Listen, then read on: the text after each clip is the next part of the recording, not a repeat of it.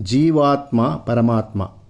ಜಗತ್ತಿನ ಅಸಂಖ್ಯೇಯ ಜೀವರಾಶಿಯಲ್ಲಿ ಪ್ರತಿಯೊಂದು ಪ್ರಾಣಿಯನ್ನು ಬೇರೆ ಬೇರೆಯಾಗಿ ಬಿಡಿಬಿಡಿಯಾಗಿ ಗಣನೆಗೆ ತೆಗೆದುಕೊಂಡಾಗ ಆ ಪ್ರತ್ಯೇಕ ಜೀವವನ್ನು ವ್ಯಷ್ಟಿ ಎಂದು ಸಮಸ್ತ ಜೀವಕೋಟಿಯನ್ನು ಒಟ್ಟಿಗೆ ಚಿಂತಿಸಿದಾಗ ಆ ಸಮುದಾಯವನ್ನು ಸಮಷ್ಟಿ ಎಂದು ಕರೆಯುವುದು ಶಾಸ್ತ್ರದ ಪದ್ಧತಿ.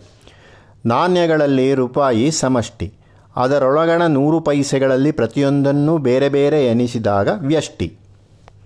ಈಶ್ವರ ದಶೆ. ದೃಶ್ಯಸತ್ವದ ದೃಷ್ಟಿಯಿಂದ ಎಂದರೆ ಪ್ರಪಂಚದ ದೃಷ್ಟಿಯಿಂದ ಅದೃಶ್ಯಾಖಂಡ ಸತ್ವವು ಎಂದರೆ ಪರಬ್ರಹ್ಮ ವಸ್ತುವು ಈಶ್ವರ ಅಥವಾ ಪರಮೇಶ್ವರ ಎನ್ನಿಸುತ್ತದೆ. ಶುದ್ಧವೂ ನಿರಾಕಾರವೂ ನಿಷ್ಕ್ರಿಯವೂ ಆದ ಬ್ರಹ್ಮವು ಜಗತ್ತಿನ ಪ್ರಭುತ್ವವನ್ನು ವಹಿಸಿಕೊಂಡ ವೇಷದಲ್ಲಿ ಪರಮೇಶ್ವರ. ಬ್ರಹ್ಮವಸ್ತುವಿನ ಸ್ವರೂಪದಶೆಯಲ್ಲಿ ಅಧಿಕಾರ ಅಧೀನತೆಗಳ ಭೇದಗಳಿಲ್ಲ.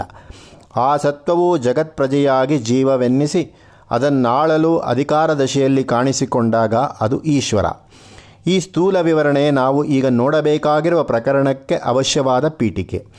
ಜೀವ, ಜಗತ್ತು, ಈಶ್ವರ, ಆತ್ಮ, ಬ್ರಹ್ಮ ಈ ಪದಗಳ ಅರ್ಥವನ್ನು ಸ್ಥೂಲವಾಗಿಯಾದರೂ ಗುರುತು ಮಾಡಿಕೊಂಡಿದ್ದರೆ ಮುಂದಿನ ವಿಚಾರ ಸುಲಭವಾದೀತು. ಈಗ ಗ್ರಂಥಕ್ಕೆ ಹೋಗೋಣ. ಜಡ ಪ್ರಕೃತಿ. ನಮಗೆ ಪ್ರತ್ಯಕ್ಷವಾಗಿ ತಿಳಿದಿರುವ ಸಂಗತಿ ಜಗತ್ತು. ಅದೇ ಪ್ರಕೃತಿ. ಅದರ ವಿವರಣೆಯಿಂದ ಶಾಸ್ತ್ರ ಪ್ರಾರಂಭವಾಗಿದೆ. ಪ್ರಕೃತಿ ಎರಡು ವಿಧ. ಒಂದು ಅಪರ ಅಥವಾ ನಿಕೃಷ್ಟ, ಇನ್ನೊಂದು ಪರ ಅಥವಾ ಉತ್ಕೃಷ್ಟ. ಎರಡರಲ್ಲಿ ಸ್ಥೂಲವು ನಮಗೆ ಹೆಚ್ಚು ಪರಿಚಿತವೂ ಆದದ್ದು ಅಪರ ಅಥವಾ ನಿಕೃಷ್ಟ ಭಾಗ. ಅದರ ರಚನೆ ಅಷ್ಟಾಂಶಗಳುಳ್ಳದ್ದು ಹೀಗೆ. ಭೂಮಿರಾಪೋ ನಲೋ ವಾಯು ಕಮ್ಮನೋ ಬುದ್ಧಿರೇವಚ, ಅಹಂಕಾರ ಇತೀಯಾಮ್ಮೆ, ಭಿನ್ನ ಪ್ರಕೃತಿರಷ್ಟದ ಭೂಮಿ, ನೀರು, ಬೆಂಕಿ, ಗಾಳಿ, ಆಕಾಶ. ಈ ಐದು ಪಂಚಭೂತಗಳು. ಇವುಗಳ ಗುಣಗಳಾದ ಗಂಧ, ರುಚಿ, ಬೆಳಕು, ಸೋಕು, ಸದ್ದು. ಈ ಐದನ್ನು ಅನುಭವಿಸಿ ಅವುಗಳ ಸಂಬಂಧದಿಂದ ಕೆಲಸ ಮಾಡುವ ಮನಸ್ಸು, ಬುದ್ಧಿ, ಅಹಂಕಾರ ಈ ಮೂರು ಅಂತಃಕರಣಗಳು. ಒಟ್ಟಿಗೆ ಈ ಐದು ಪ್ಲಸ್ ಮೂರು ಎಂಟು ಪ್ರಕೃತಿ ಅಂಗಗಳು ಎಂದರೆ ಪರಬ್ರಹ್ಮ ಶಕ್ತಿಯ ಕಾರ್ಯೋಪಕರಣಗಳು. ಈ ಎಂಟರಲ್ಲಿ ಮೊದಲನೆಯ ಐದಾದ ಪಂಚಭೂತಗಳೊಡನೆ ಬೆರೆತು ಕೆಲಸ ಮಾಡುವ ಇಂದ್ರಿಯಗಳ ಅಧಿಷ್ಠಾನಗಳಾದ ಮೂಗು, ನಾಲಿಗೆ, ಕಣ್ಣು, ಮೈತೊಗಲು, ಕಿವಿ ಈ ಐದು ಬಹಿರಂಗಗಳು, ಮನಸ್ಸು, ಬುದ್ಧಿ, ಅಹಂಕಾರಗಳು, ಅಂತರಂಗಗಳು. ಅಂತರಂಗಗಳು ನಾಲ್ಕೆಂಬ ವಾದ ಒಂದುಂಟು. ಆ ವಾದವು ಈ ಮೂರರ ಜೊತೆಗೆ ಚಿತ್ತವೆಂಬುದನ್ನು ಸೇರಿಸುತ್ತದೆ. ಹಾಗೆ ಸೇರಿಸ ಹೊರಟರೆ ಸ್ಮೃತಿ ಮೊದಲಾದ ಇನ್ನು ಎಷ್ಟನ್ನೋ ಸೇರಿಸಬೇಕಾಗಿ ಬರುತ್ತದೆ. ಆ ವಿವಾದವನ್ನು ಬದಿಗಿರಿಸಿ, ಆ ಹೊಸ ಅಂಶಗಳನ್ನೆಲ್ಲ ಮನಸ್ಸೆಂಬುದರ ಅಂತರ್ಗತಾಂಶಗಳೆಂದು ಗಣಿಸಬಹುದು. ಮನಸ್ಸಿನ ಕೆಲಸ ಜಗದ್ವಿಷಯಗಳನ್ನು ತಿಳಿದುಕೊಳ್ಳುವುದು. ಬುದ್ಧಿಯ ಕೆಲಸ ಮನಸ್ಸು ಕೊಟ್ಟ ತಿಳುವಳಿಕೆಯನ್ನು ಪರೀಕ್ಷಿಸಿ ಯುಕ್ತಾಯುಕ್ತಗಳನ್ನು ನಿಶ್ಚಯಿಸುವುದು. ಅಹಂಕಾರದ ಕೆಲಸ ಬುದ್ಧಿಗೆ ಉದ್ದೇಶವನ್ನು ನೇಮಿಸುವುದು ಪ್ರತಿಯೊಂದು ವಿಷಯದಲ್ಲಿಯೂ ಇದರಿಂದ ನನಗೇನು ಎಂಬ ದೃಷ್ಟಿಯಿಂದ ನಾನು ಅಹಂ ಎಂಬುದನ್ನು ಮುಂದಕ್ಕೆ ಚಾಚುವ ಸಹಜ ಪ್ರವೃತ್ತಿಯೇ ಅಹಂಕಾರ. ಅಹಂಕಾರವನ್ನು ಕುರಿತು ಒಂದು ಪ್ರತ್ಯೇಕ ಪರಿಶಿಷ್ಟವನ್ನು ಕೊಟ್ಟಿದೆ. ಹೀಗೆ ಪಂಚಭೂತಗಳು, ಪಂಚಜ್ಞಾನೇಂದ್ರಿಯಗಳು, ಮೂರು ಅಂತಃಕರಣಗಳು ಇವೆಲ್ಲ ಸೇರಿ ಜಗತ್ತು.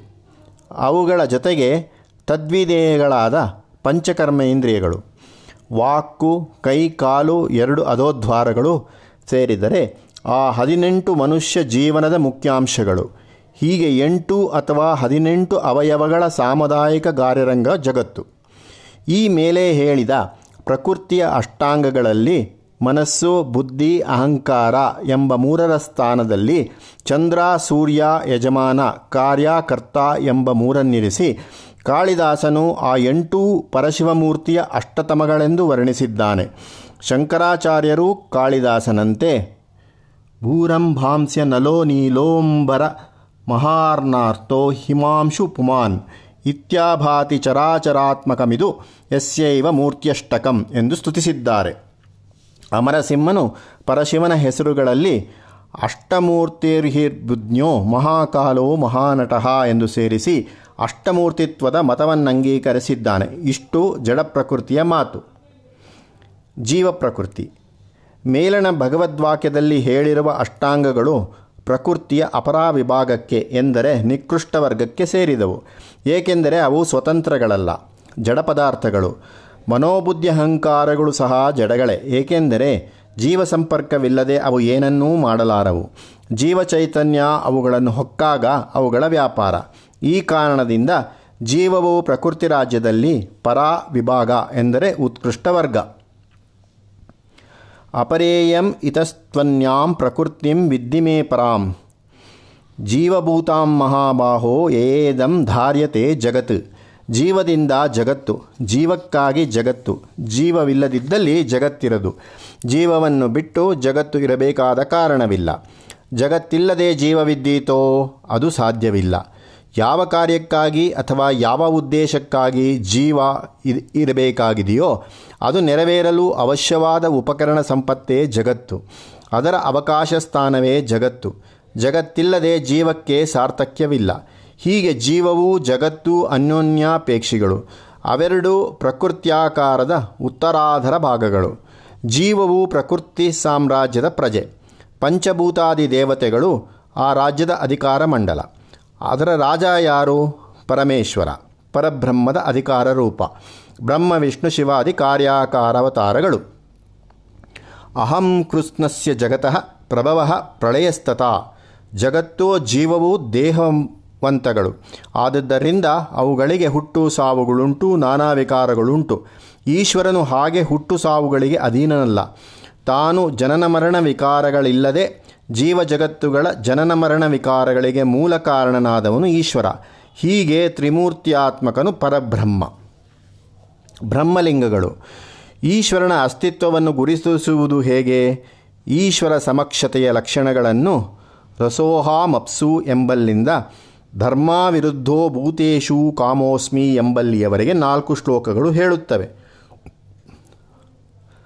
ರಸೋಹಾಮಪ್ಸು ಕೌಂತೇಯ ಪ್ರಭಾಸ್ಮಿ ಶಶಿಸೂರ್ಯಯೋ ಪ್ರಣವ ಸರ್ವವೇದೇಶು ಶಬ್ದ ಕೇ ಪೌರುಷಂ ಋಷು ಪುಣ್ಯೋಗಂಧ ಪೃಥಿವ್ಯಾಂ ಚಾ ತೇಜಶ್ಚಾಸ್ಮಿ ವಿಭಾವಸೌ ಜೀವನಂ ಸರ್ವಭೂತೇಷು ತಪಶ್ಚಾಸ್ಮಿ ತಪಸ್ವಿಷು ಬೀಜಂ ಮಾಂ ಸರ್ವಭೂತಾನಾಂ ವಿದ್ಯಪಾರ್ಥ ಸನಾತನಂ ಬುದ್ಧಿರ್ಬುದ್ಧಿರ್ಮತಾಮಸ್ಮಿ ತೇಜಸ್ತೇಜಸ್ವಿನಾಮಹಂ ಬಲಂ ಬಲವತಾಂ ಚಾಹಂ ಕಾಮರಾಗ ವಿವರ್ಜಿತಂ ಧರ್ಮಾವಿರುದ್ಧೋ ಭೂತೇಶು ಕಾಮೋಸ್ಮಿ ಭರತರ್ಷಭ.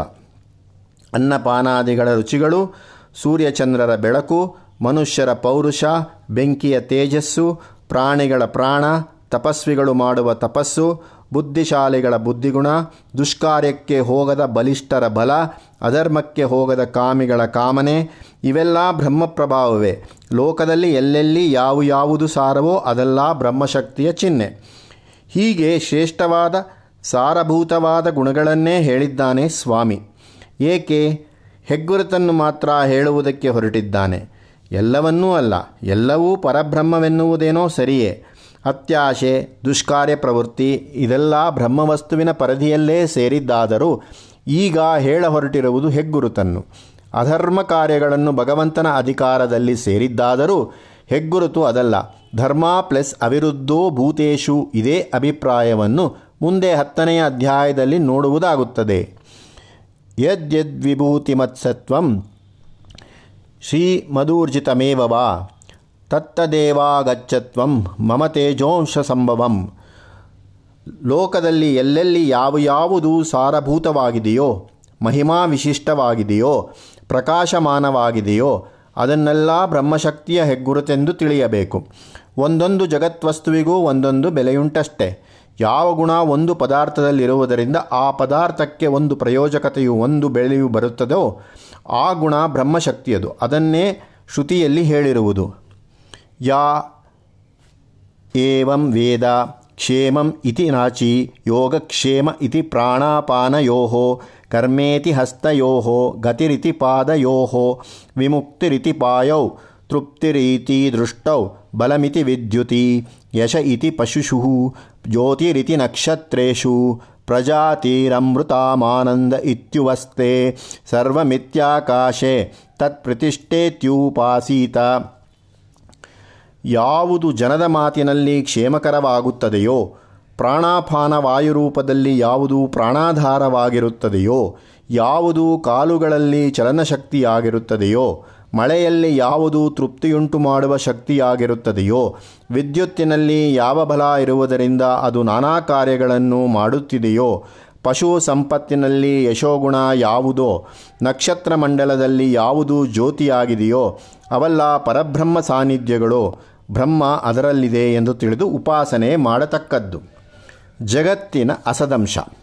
ಹೀಗೆ ಮನುಷ್ಯ ವ್ಯಾಪಾರ, ದೈವ ವ್ಯಾಪಾರ ಎರಡರಲ್ಲೂ ಭಗವದಂಶ ಇದೆ. ಯಾವುದು ಪ್ರಯೋಜನ ಗುಣವನ್ನು ಪಡೆದಿದೆಯೋ ಅದಕ್ಕೆ ನಮ್ಮ ಜೀವನದಲ್ಲಿ ಒಂದು ಸ್ಥಾನ ಇರುವ ಹಾಗೆ ಯಾವುದನ್ನು ತಿರುಳಿಲ್ಲದ್ದೆನ್ನುತ್ತೇವೋ ಅದಕ್ಕೂ ನಮ್ಮ ಜೀವನ ರಂಗದಲ್ಲಿ ಒಂದು ಸ್ಥಾನ ಉಂಟು. ಆ ನಿಸ್ಸಾರಗಳು ಭಗವಂತನ ಪ್ರಭಾವಕ್ಕೆ ಸೇರಿದವು. ನಿಲಯನಂಚ ನಿಲಯನಂಚ, ವಿಜ್ಞಾನಂಚ ವಿಜ್ಞಾನಂಚ, ಸತ್ಯಂ ಚಾನೃತಂ ಚ ಎಂಬ ಶ್ರುತಿಯ ಅಭಿಪ್ರಾಯವೂ ಅದೇ. ಯೇ ಚೈವ ಸಾತ್ವಿಕಾಭಾವ ರಾಜಾಸಾಸ್ತಮಾಸಾಶ್ಚ ಯೇ ಮತ್ತ ಏವೇತಿ ತಾನ್ ವಿದ್ದಿ ನಾತ್ವಹಂ ತೇಷು ತೇಮಯ ಸತ್ವಗುಣವುಳ್ಳ ಯಾವುವು? ರಾಜಸ ತಾಮಸ ಗುಣಗಳುಳ್ಳ ಯಾವುವು? ಅವೆಲ್ಲ ಬ್ರಹ್ಮದಿಂದ ಆದವೆ. ಆದರೆ ಆ ನಾನಾ ಗುಣವಿಕಾರಗಳಲ್ಲಿ ಬ್ರಹ್ಮವಿಲ್ಲ. ಅವು ಬ್ರಹ್ಮದಲ್ಲಿವೆ. ಸಮುದ್ರದಲ್ಲಿ ನೀರ್ಗುಳ್ಳೆ ಇದೆ. ಅದರ ನೊರೆ ಇದೆ. ನೊರೆಯಲ್ಲಿ ಸಮುದ್ರವಿಲ್ಲ. ಅಂತರಿಕ್ಷದಲ್ಲಿ ಜಲರೇಣು ಸಮೂಹವಾದ ಮೇಘವಿದೆ. ಮೇಘದಲ್ಲಿ ಅಂತರಿಕ್ಷವಿಲ್ಲ. ಶರೀರದಲ್ಲಿ ಶರೀರಾಂಶವಲ್ಲದ ಎಷ್ಟೋ ವಸ್ತುಗಳು ಸೇರಿಕೊಂಡಿರುತ್ತವೆ. ನಖಶಿಕಾದಿಗಳು ದೇಹದಲ್ಲಿ ಹುಟ್ಟಿದವು. ಆದರೆ ಪ್ರಾಣಾಧಾರಣೆಗೆ ಅವು ಅವಶ್ಯಗಳೇನಲ್ಲ. ಯಾವುದೋ ಕಾರಣದಿಂದ ದೇಹಕ್ಕೆ ಸೇರಿದವೆಂಬಂತೆ ಕಾಣಿಸುತ್ತವೆ. ಪುನಃ ಹೊರಟು ಹೋಗುತ್ತವೆ. ಹಾಗೆಯೇ ಬ್ರಹ್ಮಶರೀರವಾದ ಪ್ರಕೃತಿಯಲ್ಲಿ ರಾಜಸ ತಾಮಸಾದಿ ವಿಕಾರ ವೈಪರೀತ್ಯಗಳು ಏನೇನೋ ನಡೆಯುತ್ತವೆ. ಆದರೆ ಅವು ಬ್ರಹ್ಮಲಕ್ಷಣಗಳಲ್ಲ ಬ್ರಹ್ಮ ಸಾನ್ನಿಧ್ಯ ಅವುಗಳಲ್ಲಿಲ್ಲ ಗುಣವೈಷಮ್ಯದ ಅವಶ್ಯಕತೆ. ಅಸದಂಶ, ಸಾತ್ವಿಕವಲ್ಲದ್ದು ಎಂದರೆ ರಾಜಸ ತಾಮಸಾದಿಗಳ ಜಗದ್ವ್ಯಾಪಾರಕ್ಕೆ ಬೇಕಾಗುತ್ತದೆ. ಕೇವಲ ಸಾತ್ವಿಕಾಂಶ ಸಾಕಾಗುವುದಿಲ್ಲ. ಸತ್ವ ರಜಸ್ಸು ತಮಸ್ಸು. ಹೀಗೆ ಮೂರು ಗುಣಗಳನ್ನು ಶಾಸ್ತ್ರ ಪದೇ ಪದೇ ಹೇಳಿದೆ. ಗುಣ ಮೂರೇಕೆ, ಎರಡೇ ಏಕಾಗಬಾರದು ಅಥವಾ ನಾಲ್ಕಾಗಬಹುದಲ್ಲ? ಜಗತ್ತಿನ ಜಗಳ ಸಾಧ್ಯವಾಗುವುದು ವಿಷಮ ಸಂಖ್ಯೆಯಿಂದ ಒಂದೇ ಇದ್ದರೆ ಜಗಳ ಸಾಧ್ಯವಿಲ್ಲ. ಎರಡಿದ್ದರೆ ಒಂದನ್ನೊಂದು ಹೊಡೆದು ಸೋಲಿಸಬಹುದು. ಇಬ್ಬರನ್ನೂ ಭೇದ ಮಾಡುವುದಕ್ಕೆ ಮೂರನೆಯವನೊಬ್ಬನ ಅವಶ್ಯಕತೆ. ಈ ವಿಷಮ ಸ್ಥಿತಿ ನಿರಂತರವಾಗಿರಬೇಕಾದದ್ದು. ಈ ಸ್ಥಿತಿ ಇಲ್ಲದೆ ಜಗತ್ತಿಲ್ಲ. ಜಗತ್ತಿನ ಇರುವಿಕೆಗೆ ಎಂದರೆ ಜಗತ್ತಿನ ಲಕ್ಷಣವಾದ ನಿರಂತರ ಚಲನವಲನ ರೂಪದ ವ್ಯಾಪಾರ ನಡೆಯುವುದಕ್ಕೆ ಮೂಲಭೂತವಾದದ್ದು ಈ ಸತ್ವರಜಸ್ತಮೋ ಗುಣಗಳ ಅನ್ಯೋನ್ಯ ಘರ್ಷಣೆ. ಈ ವಿಷಮತೆಯನ್ನು ಪ್ರಕೃತಿ ಇರಿಸಿದ್ದಾಳೆ. ಸೃಷ್ಟಿಯಲ್ಲಿ ಎಲೋ ಮನುಷ್ಯ, ನಾನು ಈ ಜಗಳ ಇಟ್ಟಿದ್ದೇನೆ. ಅದನ್ನು ಮೀರುವ ಶಕ್ತಿ ನಿನಗಿದ್ದರೆ ಮೀರು ನೋಡೋಣ ಎಂಬುದು ಪ್ರಕೃತಿ ನಮಗೆ ಕೊಡುತ್ತಿರುವ ಸ್ಪರ್ಧಾಶಪಥ, ಚಾಲೆಂಜ್. ಮುಂದೆ ಮಾಯೆ.